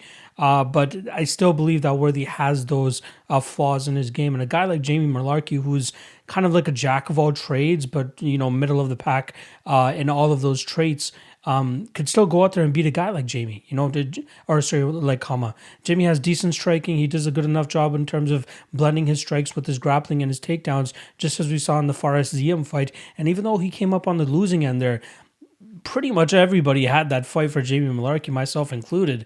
Uh, especially that third round. I think that's the one that I truly came down to. And I believe there was over 78 to 79% of votes on MMA decisions for Jamie Mullarkey to win that third round, which means he should have won the entire fight. Unfortunately for him, Ziam comes out on the winning end, but we did see some good things from Jamie there. You know, again, mixing up his strikes with his takedowns, which I think is going to be very important for him here against Khama. I think that we see a very good chin and uh, solid durability from Jamie, especially in that fight against Brad Riddell, where it was just an absolute slugfest and an absolute war. I believe he got dropped only one time in that fight, but throughout it showed great durability against a very heavy handed uh, Brad Riddell, who had some solid power going into that fight. Um, I believe Jamie has been finished twice before in his career via strikes, uh, but as of late, his durability has definitely held up for him. I think that this is a solid spot for him to go out there and grind out grind out a decision victory over Khama Worthy, but that could also be my own uh, un, uh, subconscious bias uh, in terms of not being a big fan of Khama Worthy. I don't think the guy is like super skilled. Again, I'll, I'll say that his striking looks good, and you know he did a good job of getting back to his feet uh, in some of his fights in the past. But I feel like Jimmy Mullarkey will have a good, uh, will do a good job of uh, just controlling this fight up against the cage, dragging it to the ground, and then even adding that uh, that uh, Dan Kelly judo to his uh, repertoire. I think that he'll be able to, you know, mix in a couple of those hip tosses and get this fight to the ground and really grind out Khama. So I do lean Mullarkey here. I think he's the better overall fighter. As long as his durability holds up, I feel like he'll put the pressure onto Khama, really push him up against the cage, drag the fight to the ground, accrue a bunch of control time, and at plus money, you kind of got to, uh, you know, favor the guy that. Um, seems to have an all around game, even though he's coming off of a two fight losing streak and, you know, Khama Worthy is only coming off of a first round knockout loss. I still feel like, uh, you know, let's take recency bias out of it. Let's wipe this slate clean in terms of what they've been coming off of. And I feel like you got to lean uh, Jamie Mullarkey here due to his ability to just mix up the MMA game much better than uh, Khama Worthy. So, yeah, I do like Mullarkey here. Uh, you know, I think he's a solid dog spot. I think he could drag this fight to the ground and really and give Khama some troubles. The longer this fight stays on the feet, though, and at range, I think that Khama will have the advantage. But I feel like, given what we've seen in the Jamie Mullarkey fight against Fares Ziam, uh, he should be able to close the distance and really get his game going. Again, I believe it was incompetent judging that gave uh, round three to Ziam in their fight, so it truly should have been a Mullarkey victory after that. But I hope that we don't get that type of uh, bad judging this time around. I think we see him at least two take two rounds here by taking Khama Worthy down time and time again and really uh, accruing control time. And hopefully his durability holds up because Khama definitely can crack. I'll give him that. But again, I just don't think he's the greatest all around fighter, which is why I do favor Mullarkey here here, and I'll take him to win this fight via decision. Gillian Robertson versus Miranda Maverick. We got plus 120 on the Canadian Gillian Robertson and plus, or sorry, minus 140 on Fear the Maverick, Miranda Maverick. Um, we'll start off with the Gillian Robertson side of things, where she's coming off a decision loss to Taila Santos, who just clearly showed she was a stronger woman and she was able to stay out of the submissions of uh, Gillian Robertson. And I feel really bad for Gillian because there were some very near submission attempts where she was throwing up arm bars, throwing up triangles, but it seemed like she was just in a bad position, like being up against the cage and not really able to fully extend. And then also, uh, you know, getting these near submissions near the ending of the round and not really getting the extra maybe 15, 20, or 30 seconds that she needed to complete those. Um, she's coming off of, before that, she was coming off of two wins over Courtney Casey and Poliana Botelho, submitting one and going to a decision with the other. Um, and those were two fights where I actually took the under two and a half as well. And uh, more often than not, these Gillian Robertson under two and a halfs are the spots that I like to to to look at. And this this fight is no different. Uh, and the Casey one, it came a little bit too late. I think it was a minute and a half too late where she ended up locking up the submission. And then the Poliana Botelho fight, you know, that was a fight where We saw Gillian Robertson with the top control for the majority of that fight, but we just didn't see Poliana do anything to try to get back to her feet. I, or it might have been the other way around, but regardless, we just didn't see the urgency from Botelho in terms of trying to get back to the feet, uh, which, you know, usually opens up the submission paths for Gillian Robertson. So Gillian just pretty much won that fight off of control. Uh, we saw her get pretty much laced up by uh, Maycee Barber. She wasn't successful in getting that fight to the ground long enough to pull off a, a, submission. And we know the striking game of Robertson is very, very much lacking.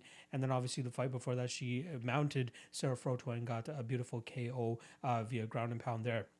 That's pretty much Gillian Robertson's game, though. She's diving for uh, takedown. She's going for the single leg, and I think that's pretty much uh, you know what her game is is based around. And it's very easy to prepare for a woman like Gillian Robertson. Just work that takedown defense as much as possible, and then obviously work the jujitsu as much as possible to stay out of that that funky and powerful and offensive style of Gillian Robertson when it comes to the grappling realm she really needs to work on her hands though. As, as, i feel that if she works on her hands more she can kind of start to trick her opponents into thinking okay maybe she's going to want to be a striker for this round or something like that and that's where she's able to open up the takedown opportunities for herself. But she's just fighting so often that it doesn't seem like she's truly evolving the rest of her game. Like it's just always i'm going to go in there with the same game plan which is try to take you down or pull guard or whatever it is get this into the grappling realm and try to pull off a submission I wonder how long that's going to work for her, though. You know what I mean?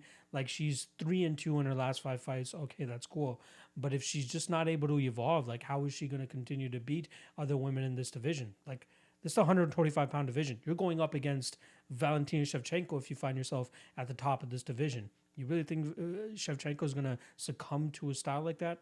Probably not it does lead to very entertaining fights as Robertson normally, you know, goes out there and gets the win or or goes out there and goes out on her shield. And, you know, in that fight against Taila Santos, she was just absolutely outmuscled and just couldn't pull off any type of submission in that fight.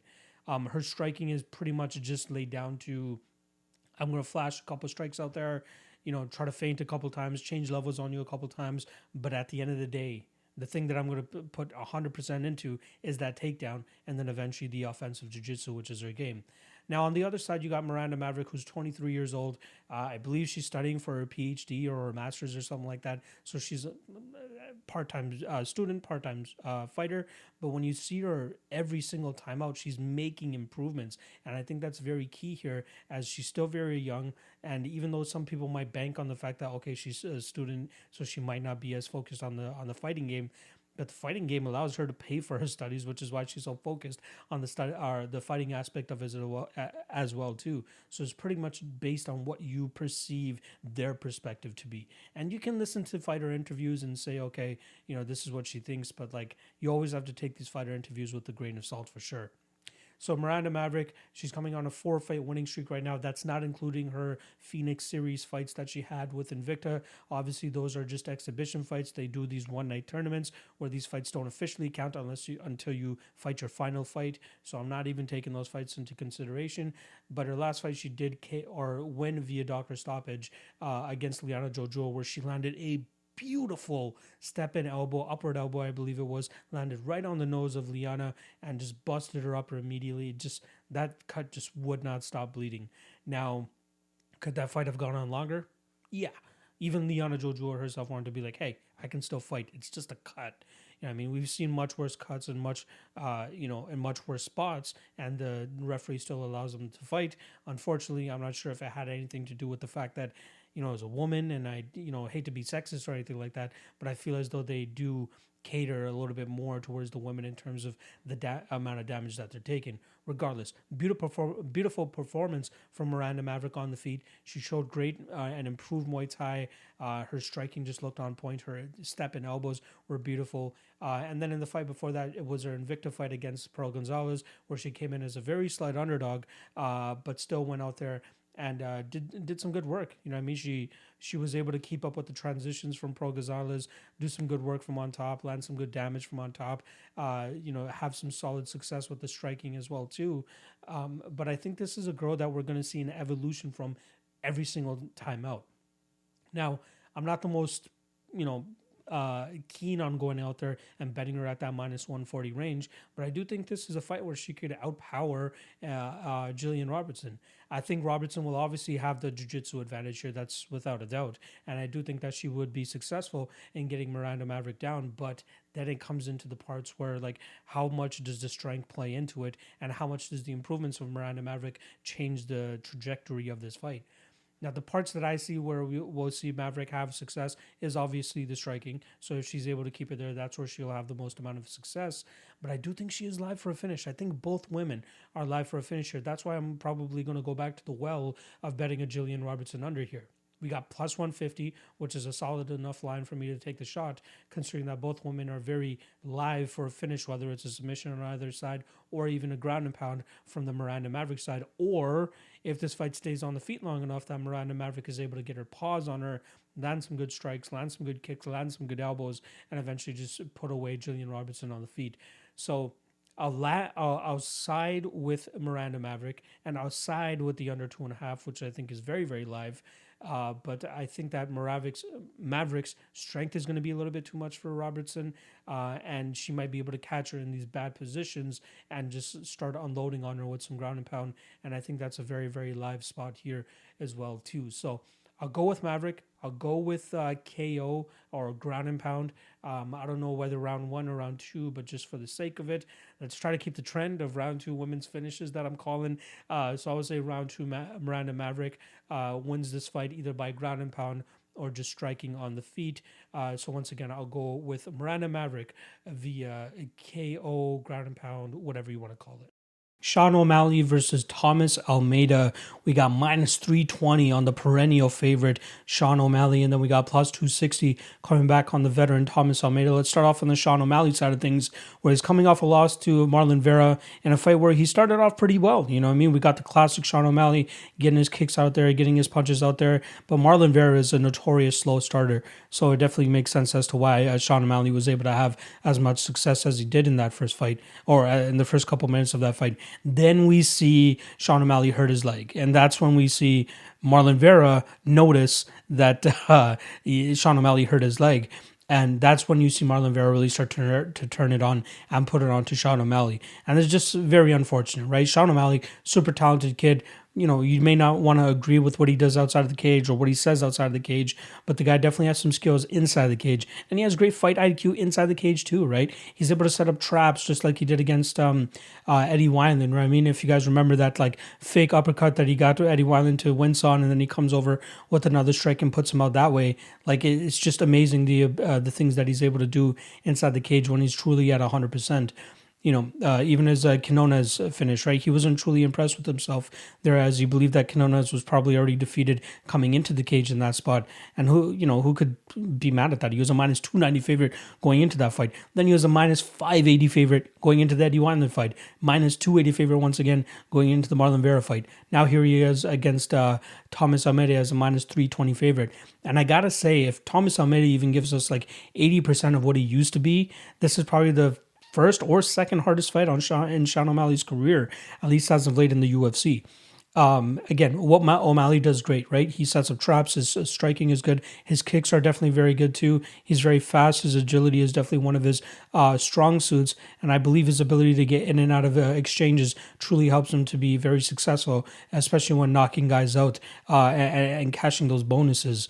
Uh, Thomas Almeida, on the other hand, you guys remember him from like you know his heyday when he's like flying knee knocking out Brad Pickett and just having these great performances, picking these guys apart with his Muay Thai and then finishing them. Then he starts running into rough times, right? He gets a headlining spot against Cody Garbrandt as a minus 200 favorite. This is Cody Garbrandt pre, you know, bantamweight champion. He goes into that uh, Garbrandt fight as a minus 200 favorite, gets knocked out. Then he goes out there, redeems himself as a minus 300 favorite against Albert Morales and gets the victory there via uh, KO. Beautiful finish for him there. Then he goes on a three fight losing streak. Um, loses a decision to uh, Jimmy Rivera as a plus 160 dog. You got to let that one slide. Uh, gets knocked out by Rob Font, which right now doesn't look the worst, right? You got Rob Font going out there uh, headlining a fight. I, trying to remember who he's headlining against, but he has a, a big fight coming up as well where he's uh where he's the headliner. So not too bad of a loss to Rob Font there. And then most recently, the uh the Jonathan Martinez fight where he gets uh uh, pretty much picked apart over three rounds. And that was his first fight after a lengthy layoff where he had numerous eye, eye surgeries as well to just correct some issues that were going on in there. So you got to give him props for once for one getting back into the cage after you know a, uh, an injury that was potentially harming the vision in his eye, and two going in there against a guy like Jonathan Martinez, who even though he just got knocked out by Davey Grant, is still a very dangerous opponent you know, Thomas Almeida, it seemed like he was very hesitant to close the distance.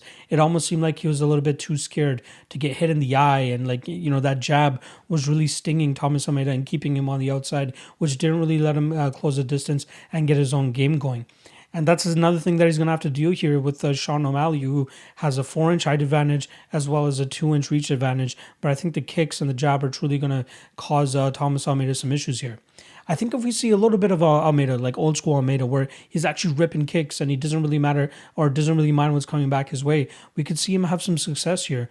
But it's just so hard to truly, uh, you know, invest in him, even as a plus 260 dog. You know, he, it's really tough. I feel like this is a solid spot for O'Malley to go out there and, and kind of redeem himself and kind of just, you know, um, you know, put on one of those classic Sean O'Malley performances. And that's really hard to say, especially for a guy like Thomas Almeida, you know, who's only 29 years old. It's not like he's a he's challenging father time or anything at this point. It's just his durability seems to be taking a little bit of a hit, as well as uh, you know, just his last showing was just not the most uh, pleasant. You got to give him the benefit of the doubt, right? Coming after such a long layoff and the injuries and all that type of stuff. So let's just say that okay, let's chalk that up to him trying to get his feet wet again but but even still, right? Like, yeah, I think this is a tough one where Sean O'Malley will be the faster one, probably hits heavier too, and will probably really put it on him once this fight really starts gets going. Um, I want to give a shout out to my guy Rockstar Z here, who's probably taking the best approach. Right, uh, you take the fight doesn't go to decision. You take the fight doesn't start round three. If this fight, uh, if the total was set out uh, two and a half, I'd probably be hitting the under two and a half here. But they do have that one and a half, and that always gives me a little bit of pause. Um, but I think that this is a perfect matchup for O'Malley to just go out there. Um, if he's able to, you know, check some of the kicks that I expect uh, Thomas to go out there and start throwing, uh, and then just get his own game going, I think it's going to be a very short night for Thomas Almeida. So, uh, with that said, I'm just not the most keen on going out there and betting a minus 320 in Sean O'Malley, who, again, this is probably his toughest test if we see even 80% of what Thomas Almeida used to be. And, uh, you know, who knows what the health and the, the, you know the constant issues that O'Malley has with his leg. Like it's not just a Soukhamthath fight. It's not just the Vera fight. It even happened in his regional days. So you you know, do you really want to invest invest minus three twenty in a guy that could potentially just slump on over and be like, ah, my ankle, ah, my leg. Uh, I'm not really down to do that. Even his KO prop is like minus 105. That's not what I really want to be betting here. So I would rather cover both outcomes here in case Almeida does end up getting a finish or O'Malley just ends up stubbing his foot again or some shit. You know, I mean, I I, I like the uh, I like the approach with the what the fight to not start round three, uh, which is minus one twenty, which is not too bad. Under two and a half, which is minus one. 150 it looks like on one a couple places minus 185 uh, but the under one and a half is just so sketchy because again who knows if we need more than seven and a half minutes or not sometimes it takes guys a little bit longer to truly get comfortable in there and get their games going. So uh, I do like O'Malley here. I think he ends up getting the finish, uh, and I'll take him to win this fight actually by first round KO. Tyron Woodley versus Vicente Luque. We got minus 255 on Luque and plus a 215 on T Wood, Tyron Woodley. Let's start off on the Woodley side, who's coming off a little bit of a rough stretch where he's coming off of three straight losses now one where he lost his title against Kamaru Usman, then he lost to Gilbert Burns, and then he lost to Colby Covington. The last one, he gets uh, a rib injury in the last round, uh, but uh, you know he loses that. That was in September of 2020. Now here he is against a stylistically different matchup than he's had to go up against in his last three fights. He's getting an actual striker, right? The last couple times he's fought a striker, he darts chokes Darren Till. Um, you know, has that weird little two fights with uh, Wonderboy Thompson, uh, knocks out Robbie Lawler, and yeah, th- those are the main strikers that he's fought as of late. Vicente Luque is a little bit of a different striker than those guys, right? This guy's a great Muay Thai fighter, has great leg kicks, has great combinations. He's taken a ton of damage in his career, but he's never been knocked out in the UFC or, you know, I believe ever, to be honest. I just want to confirm that, but I'm pretty sure that's something that I've, yeah, he's never been knocked out. And in terms of his knockdowns, he's only been knocked down twice, I believe, uh, while inside the UFC. Um, I do want to confirm that. So he's got knocked down by Wonderboy Thompson and then he got knocked down by uh, Bryan Barberena, and that was back in February of 2019. But you know, since then he's uh, gone out there and had victories over Derrick Krantz, Mike Perry, uh, lost to Wonderboy Thompson, obviously, and then beats uh, Niko Price and um, uh, Randy Brown. And then Tyron Woodley is obviously just a much different opponent that he's had to face. Actually, probably the best wrestler that he's faced to this point in time. But then again, when's the last time you've really seen Tyron Woodley use his wrestling to the best of his abilities, right? Long gone are there Strikeforce days where Tyron Woodley just takes his opponents down uh, time and time again and then just grinds them out or knocks them out on his feet uh, with uh, with the big power that he has in his hands. But as of late, you know, and, and I think this is a this is a version of Tyron Woodley that's always been around, at least in the UFC, especially since he's won the title. Is just find that big bomb, or you're probably going to lose this fight, right? Outside of the Darren Till fight, but that's a fight that the finishing sequence started because he landed his big bomb, and if he's not able to land that big bomb, what's going to happen? More often than not, he gets grinded out, he gets decisioned, and that's where I could see happening in this fight against uh, Vicente Luque. But I think that there's a possibility of a finish from the Luque side, who's probably one of the more nasty strikers that he's fought in recent memory. Closest that comes to mind is Gilbert Burns, who rocked him and dropped him on, on numerous occasions in their fight right? Tyron Woodley just has this issue where he's low activity, keeps backing up. He has a great, you know, run in that first 60 seconds of the of the rounds, but then after that, it just goes back to I'm going to continue to move on my back, on my back foot and telegraph my big shots. And then when that big shot comes, more often than not, his opponent see it, sees it coming. They get out of the way. They get their own combination going, and then we just rinse and repeat. Same thing for Tyron Woodley over and over again. I thought that the one time that we would see him kind of get away from that and actually really go for it was against Colby Covington, right? You have all this heat and animo- animosity going into the fight. You have all the reason in the world to go out there and decapitate this guy, but he doesn't do it, right? He just doesn't do it. What makes you think that he's going to do it against a guy like Vicente Luque? You know, maybe that now that he knows that his job is on the line, um, he is. I just want to confirm his age. He's 36 years old. Like he's really got to get it going. Sorry, he's 38 years old. He'll be 39 in April. Like he's really got to get it going if he wants to get any W's again. But I think if he loses this fight, it's probably the last one in the UFC for him, right? Dana White doesn't really have the greatest relationship with him. I'm sure they wouldn't mind taking letting him go over to Bellator and continue doing his thing over there, maybe rack up a couple of knockouts over there. But you know, with with Luque, he's going to have to deal with a ton of pressure. He's going to have to deal with a, a, lot of different strikes coming his way. And even if he looks to take this fight to the ground, he's going to struggle to keep uh, Vicente Luque down, right? He's going to have a lot of uh, jiu-jitsu to worry about. Uh, Vicente Luque has a pretty good get-up game as well. Um, yeah, this is a very tough stylistical matchup for Woodley. I'm kind of hoping that we'd get a better line on Luque. As as soon as this fight was announced, I'm like, oh, that's probably going to be my lock of the night play but I do want to be a little bit cautious and wary of it as Woodley does still have devastating power that if he does land on the chin of Luque, he could definitely put him out and make it a lot of trouble. However, with that said, if you are looking to back Woodley here, just like Francis Ngannou, do not leave any money on the table. Take Woodley. Uh, I wish I had the, the KO props available to us right now, but we don't. But Woodley inside the distance is plus 600 that's a spot that you want to take if you want to take any spot in this fight at all, um, at least on the Woodley side. With Luque, I think he's live for a finish himself, or even just to win this fight by decision. And decision is probably the way that I'll go with.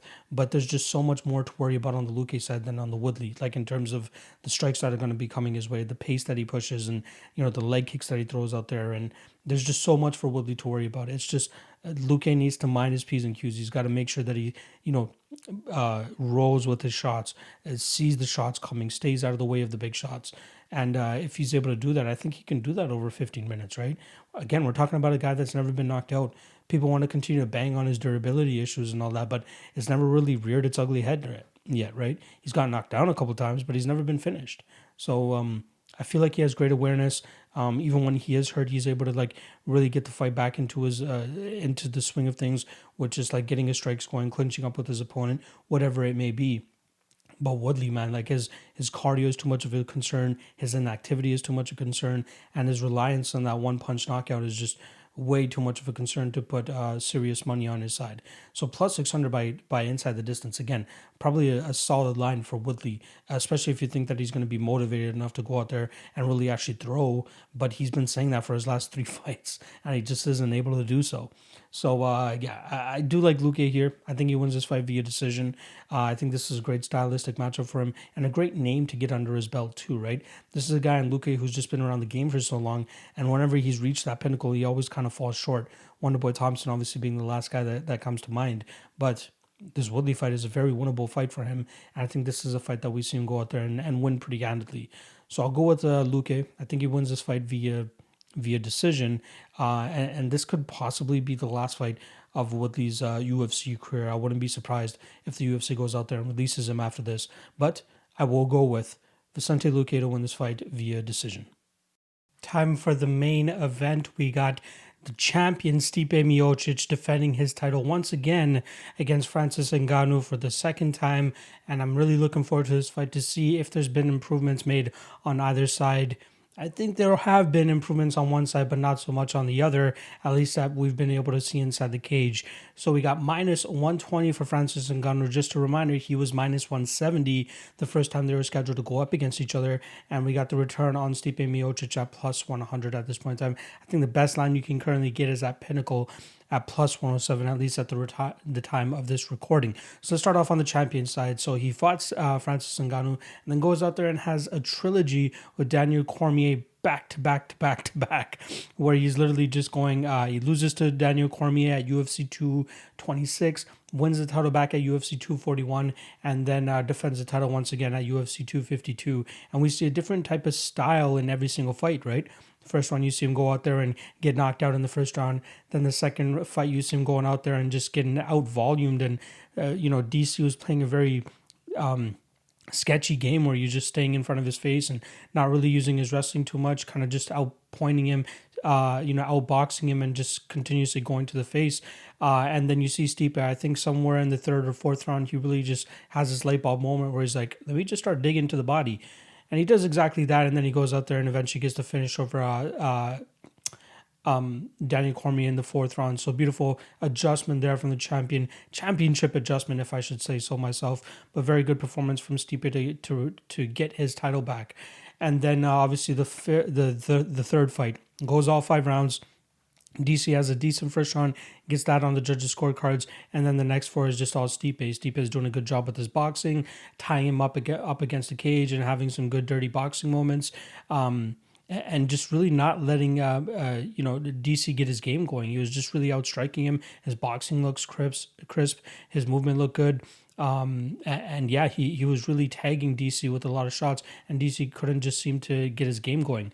And I believe in the third round, he gets this really bad eye poke at the end of the round, and it definitely affects him for the next two rounds where he's not able to see out of that eye. And, uh, you know, Miocic is just lighting him up on that side of his face. Not saying if, you know, he hadn't gotten hit in his eye and, and poked in his eye that he would come back and win that fight. Stipe was definitely taking over there, and he did everything necessary to get his hand raised that night.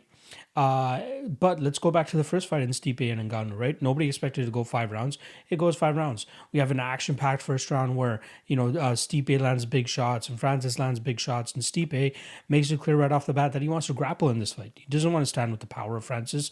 Then again, who does, right? You're asking for trouble if you think that uh, Stipe is just going to stand there with you and hope that um, you, you know he, he's going to go uh, punch for punch with you. That's just not going to happen we got to credit Stipe though. There was a lot of instances in that fight where he got clipped big, and he still managed to keep chugging forward and moving forward. So uh, I like the fact that he was able to take those shots and uh, you know really put it on Francis for the rest of that fight a couple good things that we saw from Stipe in that fight. A lot of great head movement, right? You see Francis uh, uh, punching out a bunch of air for the majority of that fight, and then Stipe was just finding the proper time for the entries to you know push him up against the cage, drag him to the ground, and the cardio really seemed to catch up to Francis in that second round, and then re- obviously third, fourth, and fifth round as well. Um, uh, another small uh, detail that uh, uh, um, Stipe did very well in that fight was when he did shoot, he shot onto the opposite side of the power hand of Francis. So whenever Francis was, you know, winging and ready to get ready for that uh, that uh, that shot, it was coming from his power hand. But you see Stipe fade off to the other side and go towards his weak hand, and you see him kind of like just ever so slightly clipped Stipe, uh, but it wasn't with the most force, which allowed Stipe to complete his takedowns and get in on the hips of Francis. It's those small little details that you need to be, you know, mindful of whenever you're fighting a heavy hitter like Francis Ngannou, where your margin of error needs to be very, very small. Otherwise, you're going to be staring up at the lights. Um, I think Stipe actually has gotten better since that fight. You know, we we've seen him go out there and adjust on the fly against Daniel Cormier, uh, go out there and beat Cormier over five rounds in you know a very methodical fight, and his cardio looked great in all of those fights. His cardio just did not look good in that first fight against uh, Francis, which caused me to really fade him heavily when uh, Daniel Cormier fought him the first time. Obviously, cardio didn't really come into to to play there since the fight finished in the first round. Um, but we did see improved cardio from him in the uh, in the second and third fights, and I believe in this fight against Francis, we'll see that uh, improved cardio again and uh, possibly even get a finish here. Now I think we'll see him go out there and and you know really uh, get his game going and, and stay away from the big shots of Francis. Because what have we really seen from Francis to this point in time to make us believe that he's you know made changes as a fighter and gotten better as a fighter? Sure, his approach in terms of fighting must have gotten different, right? Like he cha- he moved away from his gym in France, I believe it was, or his guy uh, Ferdinand, I believe his last name is. That was his main head coach in in that fight. But now he's gone over to Extreme Couture for the last couple years, really engulfed himself with Eric Nicksick, and they've, you know, uh, I'm sure they've made some improvements inside the cage uh, or inside the gym that we haven't seen in the cage because he just haven't hasn't been required to to showcase it. Right since losing to Stipe, he had that loss to Derrick Lewis, which was just a very unordinary fight for uh, Francis, where we saw him, I think, only land 11 strikes, which is absolutely crazy but then he knocks out uh, uh, Curtis Blaydes in 45 seconds, knocks out uh, Cain Velasquez in 26 seconds, knocks out Junior Dos Santos in a minute 11 seconds, and then knocks out uh, Jairzinho Rozenstruik in 20 seconds, uh, close to a year ago. So we don't see those improvements, right? He's just a go, go going out there. And the last image that we have of him is his knockout of Jairzinho Rozenstruik, where you see no technique, but just I'm gonna throw these lunch pails that I call fists, and I'm gonna try to knock you the fuck out. And that's exactly what he did. Jairzinho even landed a couple strikes, and you see Francis like kind of like backing up and still trying to like throw his wingy shots while staying out of the way of Jairzinho's uh, strikes. And um, you know, Jairzinho probably should have pivoted off that rather than just moving straight backwards. And uh, and, he paid for it. And Jairzinho goes down like a sack of potatoes, and we see uh, Francis get his hand raised once again. Stipe was a completely different approach. Whenever we saw that bull rush from uh, Francis, we saw him use his head movement very well, stayed out of the way of the big shots. Um, you know, zigged definitely when he should have zigged and zagged when he should have zagged. But this time around, it could be, you know, he should have zigged when he zagged, and that could be the end of the night for him. So this is a very tough fight to call in terms of no matter what kind of approach Stipe brings to this, he can't slip up at all. He can't make any mistakes. And that's what he did in the first fight. He made no mistakes, which is why he played uh, or pitched a perfect fight in that. You know I mean? He was able to stay away from the big shots, and land some big shots of his own, and then really start to wear on Francis. But now that he knows what to expect when he's going in there with Francis, I think that we'll see a better game plan from him uh, later in this fight, not just holding Francis down. I think we'll see him actually work for that finish as well. So, uh you know, again, Francis, uh, this is another thing, another storyline going into this. People are talking about uh, Kamaru Usman is going to be in his corner, so that should be a big thing that we should focus on. If you guys actually watched the tape on the Junior Dos Santos fight, Kamaru Usman was in his corner there too. We saw the same fucking Francis Ngannou. You know, he threw a couple leg kicks. Oh my god. Now, if he changes those leg kicks up to calf kicks, things can get really interesting because imagine the power that he's able to generate from his kicks. So, if that's the approach that he starts to take with his opponents, then I think people are in trouble. But I don't know if we're going to see that. His grappling. How good can his grappling really get when you got a guy like Miocic who's been grappling for the majority of his life? So it's really tough to tell, uh, you know, what, what we're going to see from him in that aspect. And then in terms of the cardio, I just don't feel like Francis is a guy that we're going to go out there and see have cardio better than seven and a half minutes, given his style. Like, is he really going to play it patient and wait for his openings and really get it going that way? Or is he going to have that adrenaline dump just as he did in the first fight, where he's just winging these big shots and then when he's missing and throwing at air, he's going to start huffing and puffing and we see Stipe start to set up those takedowns again. So I think that Francis's focus on getting the knockout may be his downfall. And I think that's what he thinks he's going to be able to do in this fight. I'd be very surprised to see him go out there and get a knockout. So if you are, or sorry, a, a decision victory. So if you are looking to back Francis Ngannou here, do not leave any money on the table. He's not winning this fight by decision. Take the KO prop. Either he wins by KO or, you know, he, he doesn't win at all. And this uh, another thing that I want to bring up regarding about this matchup is it reminds me of uh, two heavyweight fights that we just had recently. Derrick Lewis versus Curtis Blaydes, and Ciryl Gane versus Jairzinho Rozenstruik, where you got a heavy hitter in both matchups who's more more than likely path to victory in those fights are knockouts. And then you got other guys who are very good and very skilled in other aspects of MMA and are very dominant, right? You got Gane, who's such a great striker, so good at, with his movement and able to get out of the way of those big shots of his opponents. And then you got Chris Blaydes, who's such a great wrestler.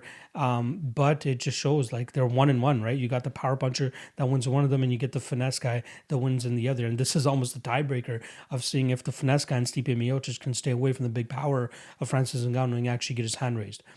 I think that Stipe stays away from it. I don't think that he's slowed down as much as people might make it out to be. I think that he, you know, he's looked the best he's ever looked in his last couple fights against the best opponent he's ever faced, in my opinion, who is Daniel Cormier. Uh, skillfully, skill wise, Daniel Cormier is the best guy that we've seen uh, Stipe go out there and beat handedly too, right? Twice. He was down pretty big in those first in that second round uh, or that second fight, but then made the adjustments necessary and got the finish. And I can see him doing the same thing here against Francis. I think he gets a third round finish here. I think he stays away from the big power, mixes in his takedowns, continues with the head movement, continues with the smart entries on his takedowns, which is to the weak end. And we see him go, go out there and, and ground and pound Francis probably in that third round. I, I think the the cardio dump that we saw from Stipe as well was more so uh, well, he did uh, have a cardio dump just as Francis Ngannou did, and which is why we saw such a slow paced fight for the third, fourth, and fifth rounds. But I think this time around, I think both guys know what they're going to expect. Um, you know, Francis will blow his wad within a round and a half. I think if he's not able to get the finish there, we'll see Stipe start to grind him out and probably get a ground and pound finish. Uh, I'd say third or fourth round, but I do really like Stipe in this spot. Not 100% sure if I'll be laying the money. As as you guys already know, I'm taking a very cautious approach to my betting strategy now, which is just a lock that I play, a dog that I play. And with Stipe being a dog, it, it makes sense that he should be my dog that I play. But there are other plus money spots on this card that I'm going to be looking to target that aren't that don't have Francis and Ngannou staring across from them. So I'm still taking Stipe. think he wins this fight, and I'll take him to win by third round, uh, third round TKO and he retains his title once again and continues his reign as one of the best heavyweight champions that we've ever had in the UFC. And those are the breakdowns. Hope you guys enjoyed them. Hopefully, it can translate into some moolah this weekend. And if you guys enjoyed the show, make sure you guys hit that like and subscribe. As well, check out the Patreon. That's the best way to support your boy. Five bucks a month. You guys get a ton of great talent. And not to mention the fact that I'm doing this thing full time starting next week. There's going to be a ton more content on there for you guys to indulge in and uh, a lot more looking ahead and future thoughts on, on future matchups. And I'm sure you guys will really enjoy it. So, like, subscribe, check the Patreon as well. Good luck on your bets this weekend. I'll see you guys throughout the week. We got Thursday propping you up with me and Cody on odds, 9 p.m. Uh, Eastern on Friday for the final weigh-in for me and the odds crew, and then Saturday I'm right back here 1 p.m. Eastern for a live stream. Uh, I believe I'm going to start calling that the Fight Day live chat. I'm not 100% sure yet, but the MMA Lockcast live now is on Tuesdays, and then Friday I'll have to come up with, the, or sorry, Saturday I'll have to come up with a new name for that show. But 1 p.m. Eastern, I'm not leaving that time slot. That is my time slot on fight days to help you guys get hyped and prepped for the fights that are coming up on that day. All right. See you guys throughout the week. Good luck on your bets. Sayonara.